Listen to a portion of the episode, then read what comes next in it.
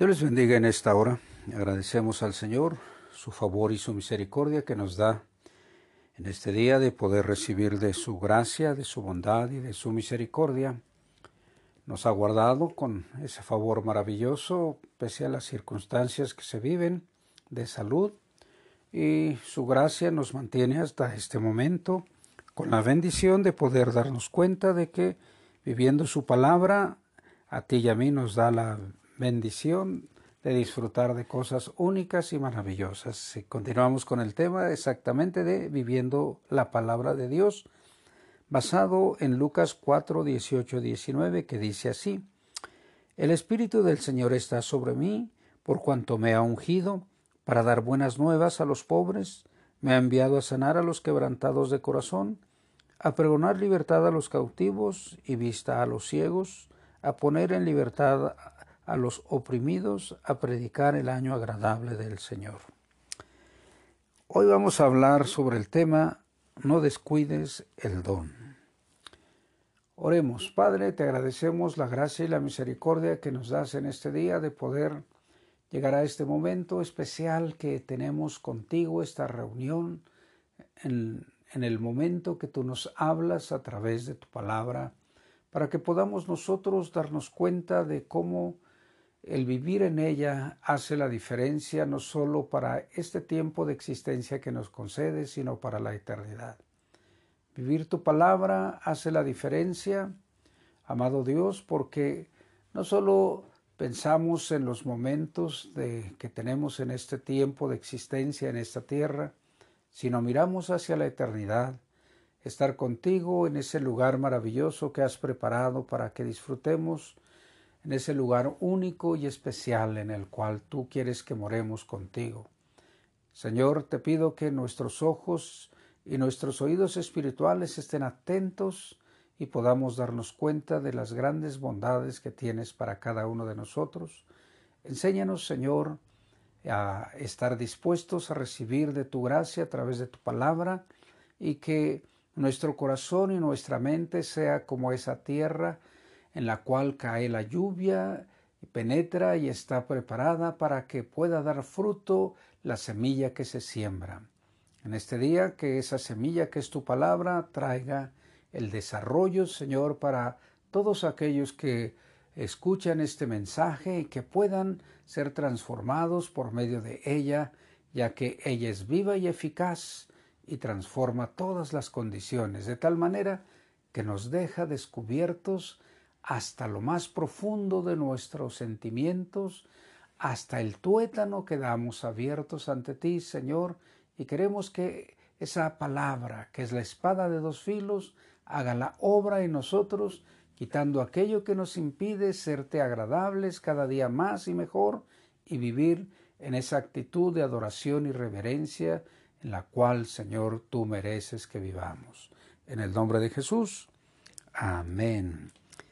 Bueno, decía yo que estamos hablando en este día, no descuides el don. Está en Primera de Timoteo, capítulo 4 y versículo 14.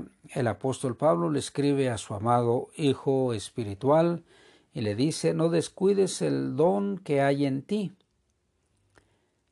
que fue dado mediante profecía con la imposición de las manos del presbiterio. Un don es un regalo. La palabra don es regalo. Y entonces, no sé si alguna ocasión tú hayas recibido un regalo del cual te hace sentir muy feliz, muy contento o contenta y que tú quisieras que todo mundo se diera cuenta de lo que tú eres poseedor ahora. Y pues esa es la bendición que nosotros como hijos de Dios tenemos. ¿Cuál? El que tenemos el don de Dios. Oh, gloria a ti, Señor, por estas bondades, porque te ha placido darnos un regalo maravilloso que es tu Hijo Jesús, porque tú lo enviaste para que viniera a realizar la obra de morir en la cruz del Calvario, estar puesto en esa tumba, pero resucitó al tercer día, se apareció a sus discípulos durante cuarenta días, se fue y está sentado en los cielos, pero Él vino a realizar esa obra para que pudiésemos tener acceso a esta misericordia de la nueva vida a través de su sacrificio. Y el apóstol Pablo le escribe en esta parte de su carta, de esta primera carta a Timoteo, y le, está dando algunas instrucciones en los cuales le recuerda cuál debe ser su prioridad en la vida. Le invita a que su juventud no sea una limitante ante toda la sociedad con la cual convivía y, le dice que pues que ninguno tenga en poco su juventud, en otras palabras, que ninguno lo ningunee porque lo ve joven, no, no, no, sino que le dice, tú debes de ser ejemplo de los creyentes. Algunas traducciones dicen de los fieles, y esto es, es muy importante porque imagínate ser ejemplo de los fieles, eso es un aliciente muy grande que el apóstol Pablo le da a Timoteo en el sentido de que el regalo que hay en él debe de estar bien listo para que la gente lo pueda mirar, lo pueda palpar, lo pueda sentir, pueda disfrutar de él. Ese regalo que él había recibido, ese don que él había recibido por la imposición de manos. Quiero que, quiero que, que veas esto. El don del que habla aquí el apóstol Pablo es, eh, es el mismo del que eh, la palabra en griego carismatos eh, es el que habla, lo que se habla en los capítulos 12 y 14 de la primera epístola del apóstol Pablo a los Corintios, donde él habla el Señor de que son los regalos que Dios ha dado a su pueblo, a su iglesia, para ponerlo a disposición de los demás.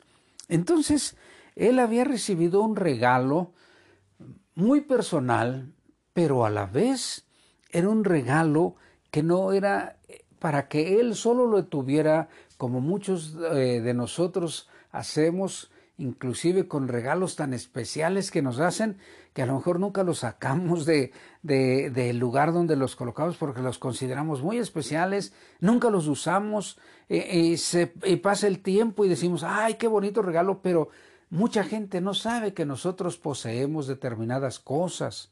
Recuerdo que, pues, siempre nosotros como seres humanos, cuando nos dan algo que consideramos muy valioso, lo guardamos en un lugar tan especial que después ya nadie lo ve, no sabe que lo tenemos, y el apóstol Pablo le dice a Timoteo, tú tienes un regalo y tú tienes la oportunidad de hacerlo notar a todas las personas, a todas las personas que están en tu derredor, a toda la gente con la cual tú convives, en la sociedad a donde tú estás.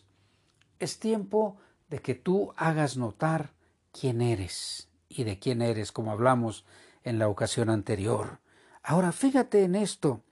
Hoy vamos a mirar algunos puntos que en la Biblia nos dan la oportunidad de que nosotros podamos eh, hacer algo de, de que no descuidemos el don que nosotros hemos recibido, ese don que es la nueva vida en Cristo, ese don que es el regalo maravilloso de Dios en nosotros, pues nosotros tenemos que cuidarlo, nosotros no lo debemos de descuidar porque cuando tú, cuando tú recibes un regalo muy valioso, no lo descuidas. Yo decía hace un momento, los ponemos inclusive en lugares a donde ni siquiera la gente sabe dónde está ese, ese regalo, porque es tan valioso que nosotros no lo, no lo, este, pues no, no lo queremos exponer, porque la gente puede dañarlo. Pero no es este el caso. No es esta la situación. Nosotros tenemos la oportunidad de darnos cuenta de cómo la gracia de Dios hace posible que ese regalo pueda estar a la vista de todos.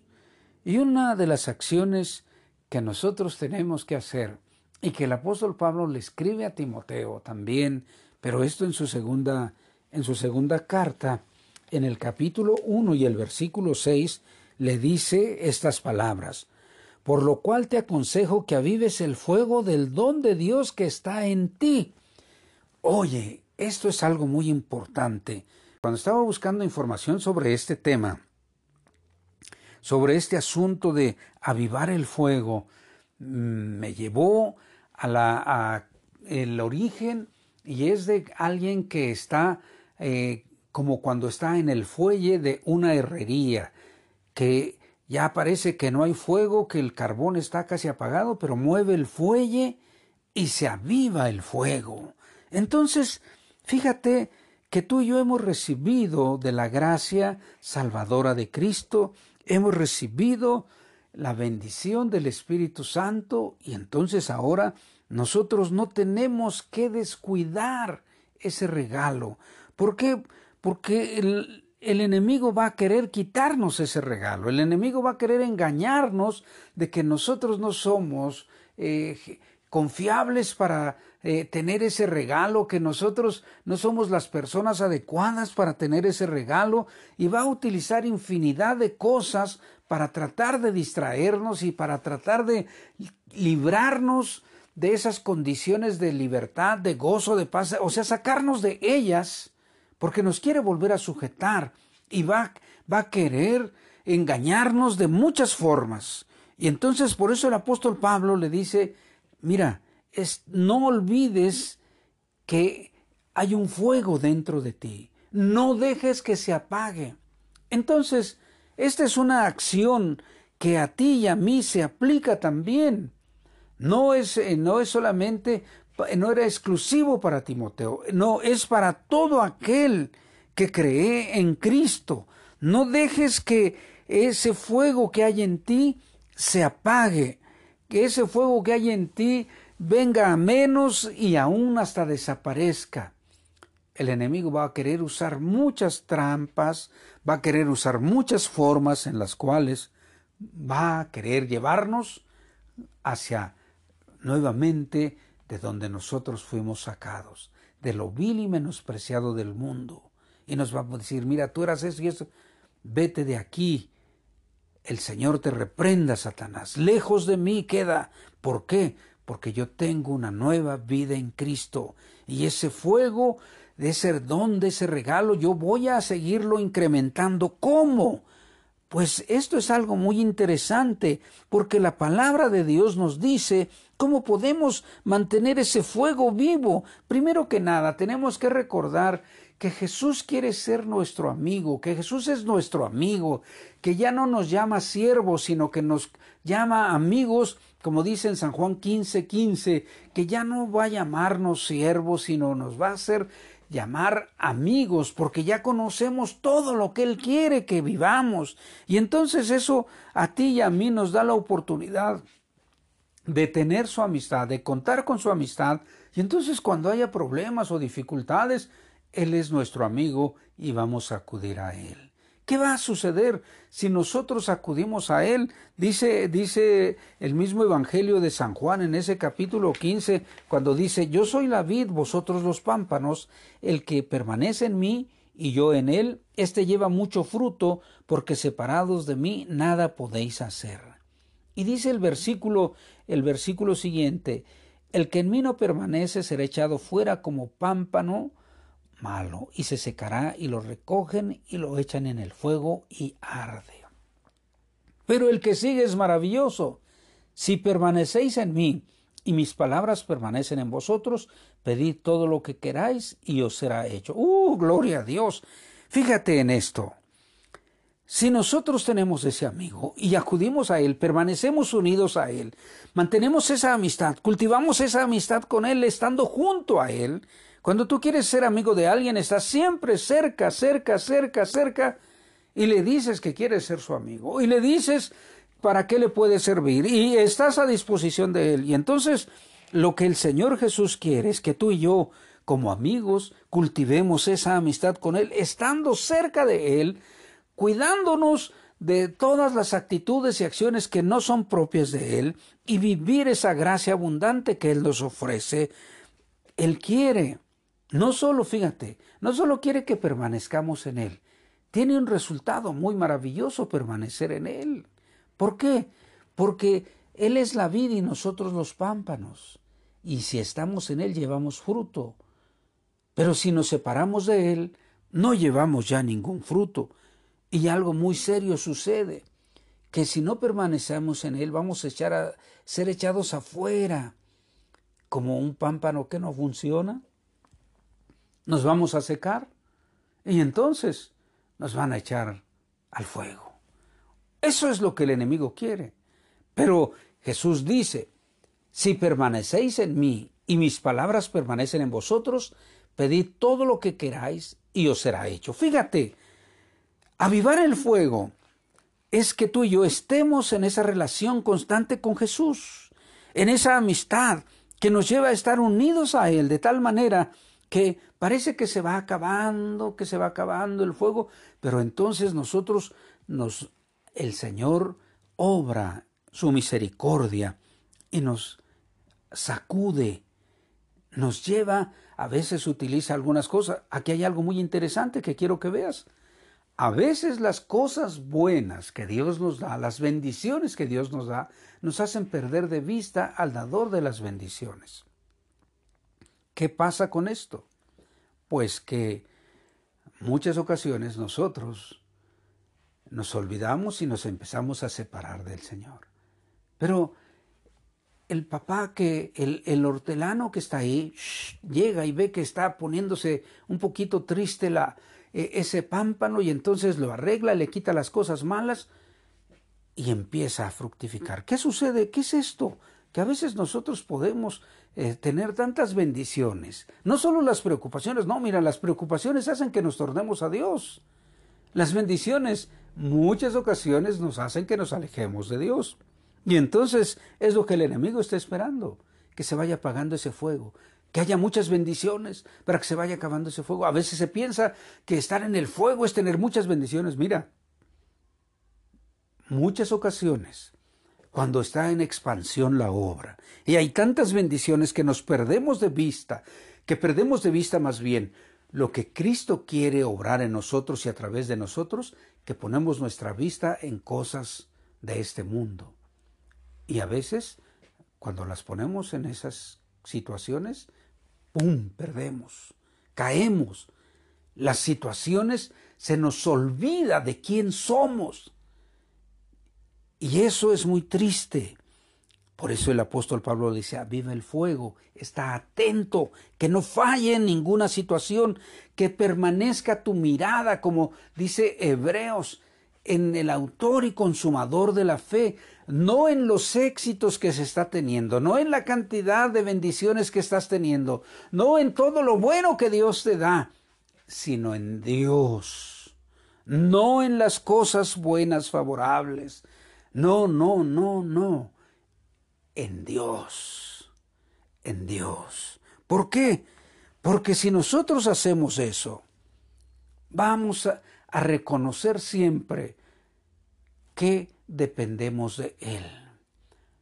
El apóstol Santiago nos da una pauta muy importante allí en, el capítulo 4 de su epístola, en el versículo 7, cuando dice, someteos pues a Dios. Ah, esto es algo muy importante. A veces cuando vienen las bendiciones, se nos olvida el dador de las bendiciones y ya no nos sometemos a Él. Ya estamos nosotros creyendo que somos suficientes. Y entonces es cuando vienen las condiciones problemáticas, porque nuestra mirada no está en el autor y consumador de la fe. Nuestra actitud no es de sumisión a Dios. Y el enemigo se da cuenta de eso. Y se aprovecha. Por eso es que el apóstol dice que nosotros nos sometamos a Dios, resistamos al diablo y va a huir de nosotros. Ten mucho cuidado, tengamos mucho cuidado cuando las cosas no son tan favorables que podemos perder de vista al autor y consumador de la fe. Podemos poner la vista en cualquier otra cosa. Y entonces vienen las angustias y las dificultades. Recuerda que estamos hablando de que dice que no descuides el don. ¿Cuál don? el don de ser una nueva persona en Cristo. Y estamos mirando que la palabra de Dios nos dice que en todo momento hay que avivar el fuego que está dentro de nosotros. ¿Cómo? A través de mantener esa relación de amistad con Jesús, estando unidos a Él, manteniendo nuestra mirada en el autor y consumador de la fe, estar sometidos a Dios, resistir al diablo y va a huir de nosotros. Esto, esto es algo que a ti y a mí nos va a auxiliar mucho, mucho en nuestro caminar con Cristo. Él, el amado Maestro, nos dice que nosotros tenemos la oportunidad de hacer algo que muchas ocasiones nosotros no lo consideramos muy importante. ¿Qué es eso? Es de pedir, de buscar y llamar. Él dijo, no, no dejes de pedir, no dejes de tocar, no dejes de llamar, no dejes de buscar. ¿Por qué? Porque aquel que pide recibe y el que busca halla y el que llama se le abre. ¿Sabes? Esta es una forma muy especial de que nosotros Nunca debemos dejar de buscar la bendición, la gracia, el poder, la misericordia de Dios. En otras palabras, nunca debemos dejar de avivar el fuego. Siempre tenemos la bendición de tocarle al Maestro. Siempre tenemos la bendición de pedirle al Maestro. Siempre tenemos la bendición de buscar la gracia que el Maestro tiene para nosotros la misericordia, la bendición que Él tiene para nosotros. ¿Por qué? Si hacemos esto, lo encontramos, porque así es Él. Pone un ejemplo muy especial aquí el Señor Jesús cuando estaba en el Sermón del Monte que dice, ustedes son papás y, este, y si un hijo le, le pide un pan, pues no le da una piedra y, o si le pide un pescado, no le da una serpiente. Y dice, si ustedes, siendo malos, saben dar buenas dádivas, cuánto más vuestro Padre Celestial no les va a dar de su espíritu, de su poder, de su gracia, de su bendición. Oh, la gloria te damos a ti, amado Señor, porque no nos dejas que el fuego se apague, no nos dejas que el fuego esté consumiéndose, sino de que esté avivado, que esté listo para darse a conocer. Todas estas pautas, todas estas acciones que nosotros miramos son simples, pequeñas y tal vez son insignificantes en el sentido de que son unas cuantas, pero son tan fundamentales, tan importantes para el desarrollo de nuestra relación con Dios, de mantener ese fuego, para que no descuidemos el don que ha sido dado a nosotros, que nos lleva a ti y a mí a considerar eso de lo que hemos hablado, que nosotros somos alguien tan maravilloso que Dios, no porque nosotros querramos, sino porque Dice el Señor que nosotros somos linaje escogido, real sacerdocio, nación santa, pueblo adquirido por Dios, para que anunciemos las virtudes de aquel que nos llamó de las tinieblas a su luz admirable. Es tiempo entonces de que tú y yo nos demos cuenta que avivar el fuego nos lleva a evitar perder echar a perder o dejar echar a perder, hacer a un lado, olvidarnos del regalo que Dios nos ha dado. Suele suceder, tristemente, de que nos olvidamos del precioso regalo que tenemos y pues se acaba el fuego.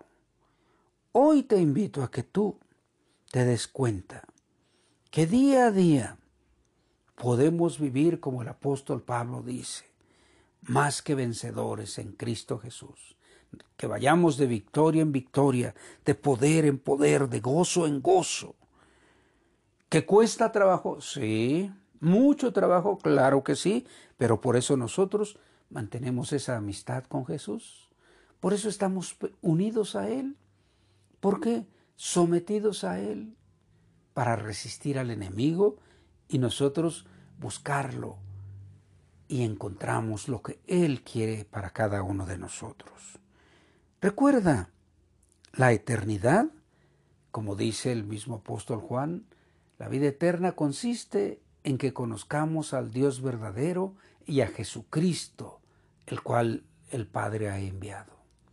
Conocer a Jesús es estar cerca de Él, vivir con Él, estar unido a Él, mantener nuestra mirada puesta en Él.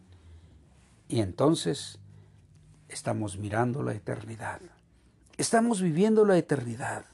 Y podemos hacer lo que el apóstol Pablo dice, que nos extendemos hacia el frente. Nada hemos logrado. Lo bueno de ayer, lo excelente de ayer, lo de hoy excelente, para mañana ya no lo es. Hay que extenderse cada día hacia adelante. ¿Para qué? Para llegar a la meta que nos ha sido puesta, nos ha sido propuesta por el consumador de la fe, por Cristo Jesús. ¿Cuál es ese lugar de las mansiones eternas? Que está preparado ese lugar para ti, que está listo para ti, Tú que escuchas este mensaje y no has hecho un arreglo de amistad con Jesús, que no te has puesto a cuentas con Él, te invito a que este día lo hagas. A que tú le digas, Jesús, yo quiero tener esa amistad contigo, yo quiero tener ese fuego dentro de mí, yo quiero mantener mi mirada puesta en ti. Quiero vivir esa eternidad.